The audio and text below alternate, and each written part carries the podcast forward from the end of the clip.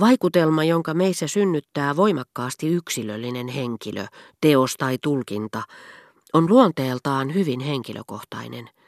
Meillä on kaikilla käsityksemme kauneudesta, mittavasta tyylistä, paatoksesta, jotka korkeintaan voisimme tunnistaa korrektin lahjakkuuden mukiin menevien kasvojen tavanomaisuudesta, mutta tarkkaavaisuutemme kohteena sattuukin olemaan haastava muoto, jolle sillä ei ole älyllistä vastennetta, jonka tuntematon tekijä sen on saatava selville. Se kuulee korkean äänen, oudon kyselevän sävyn ja ihmettelee, onko tämä kaunista, onko tunteeni ihailua, tämäkö nyt on värikästä, jaloa, valtavaa. Ja taas sille vastaavat korkea ääni, merkillisen kysyvä sävy, tuntemattoman ihmisen aiheuttama despoottinen ja konkreettinen vaikutelma, jossa ei ole tilaa tulkinnan vapaudelle.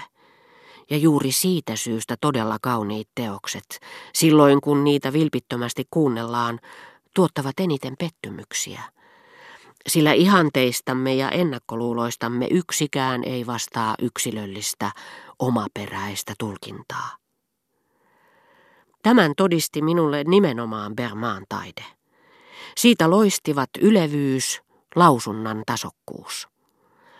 Nyt tajusin monivivahteisen, runollisen, mahtavan tulkinnan ansiot, tai pikemminkin tajusin, mistä on kysymys tulkinnassa, jolle nämä kunniamaininnat on tapana myöntää, mutta niin kuin Marsin, Veenuksen, Saturnuksen nimet tähdille, joissa ei ole mitään jumalaista. Me tunnemme tietyssä maailmassa, mutta ajattelemme ja nimeämme toisessa. Me tajuamme näiden kahden väliset samankaltaisuudet, mutta emme voi pyyhkiä pois välimatkaa. Nimenomaan tämä välimatka, tämä railo minun oli ylitettävä ensimmäisellä kerralla Bermaan näytännössä. Kun kuunneltuani häntä pelkkänä korvana, Minun oli ollut vaikeata muistuttaa mieleeni käsityksiäni omaperäisyydestä, jalosta tulkinnasta. Ja olin yhtynyt kätten taputuksiin vasta hetken turtumuksen jälkeen, ikään kuin suosion osoitukseni eivät olisikaan syntyneet saamastani vaikutelmasta, vaan ennakkokäsityksistäni ja mielihyvästä, jota tunsin ajatellessani, viimeinkin saan kuulla Bermaa.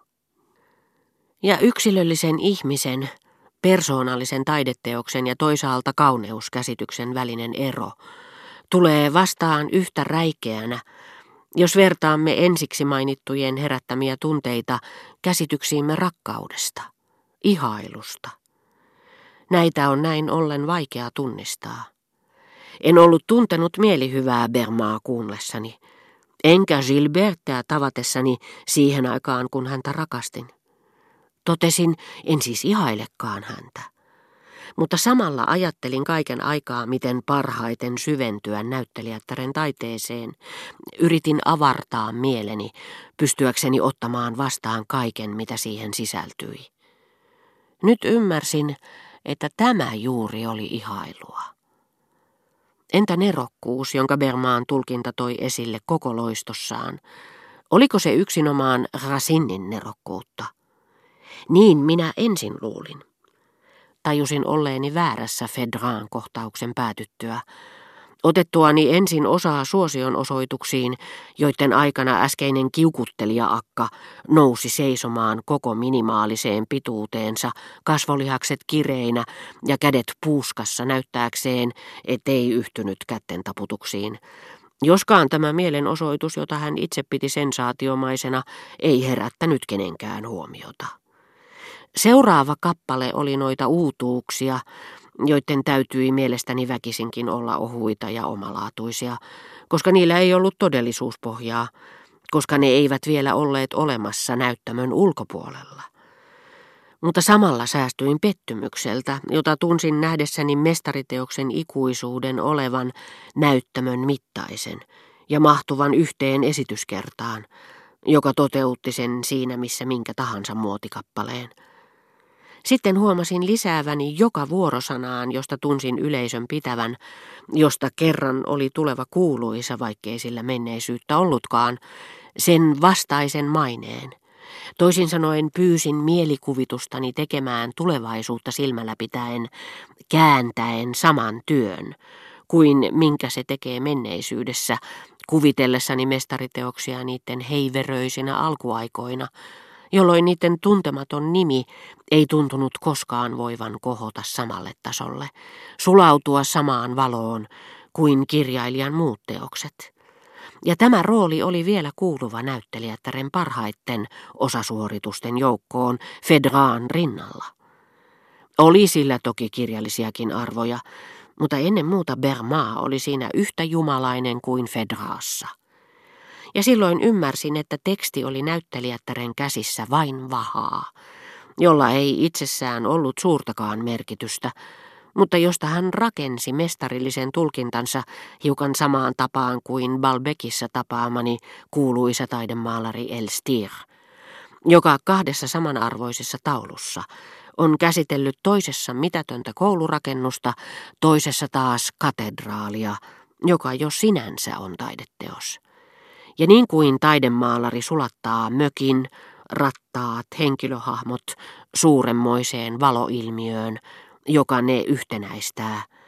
Bermaa levitti laajoja kauhun ja hellyyden kenttiä, niin ikään sulatetuille, matalaksi painetuille tai ylösnostetuille sanoille, jotka keskinkertainen näyttelijätar olisi huolellisesti erottanut toisistaan.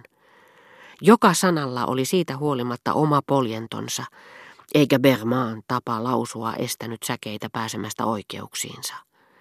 Onneksi, sillä kuuluuhan kurinalaisen kauneuden ja moninaisuuden tähtihetkiin se, jolloin katsoja kuullessaan loppusoinnun, toisin sanoen jotakin, mikä muistuttaa edellistä loppusointua ja samalla eroaa siitä, johtuu siitä ja johdattaa samalla tekstiin muunnelman, uuden ajatuksen, tuntee kahden järjestelmän, nimittäin ajatusten ja metriikan, saumattomasti niveltyvän yhteen. Mutta Bermaa johdatti sanat, säkeet, jopa bravuurinumerotkin, niitä itseään laajempiin yhteyksiin, kokonaisuuksiin, joiden rajalla oli ilo nähdä niiden pysähtyvän, keskeyttävän kulkunsa. Näin huvittelee runoilija pannessaan ennen loppusointua hetkeksi epäröimään sanan, joka kohta lähtee lentoon, ja laulaja pakottaessaan libreton sanat yhteen ja samaan rytmiin, joka nousee niitä vastaan ja tempaa ne mukaansa. Berma taisi johdattaa sekä modernin näytelmäkirjailijan vuorosanoihin että Racinin säkeisiin valtavia tuskan, ylevyyden ja intohimon kuvioita, jotka olivat hänen omia mestariteoksiaan, joista hänet tunsi niin kuin eri malleja esittävistä muotokuvista saman taidemaalarin.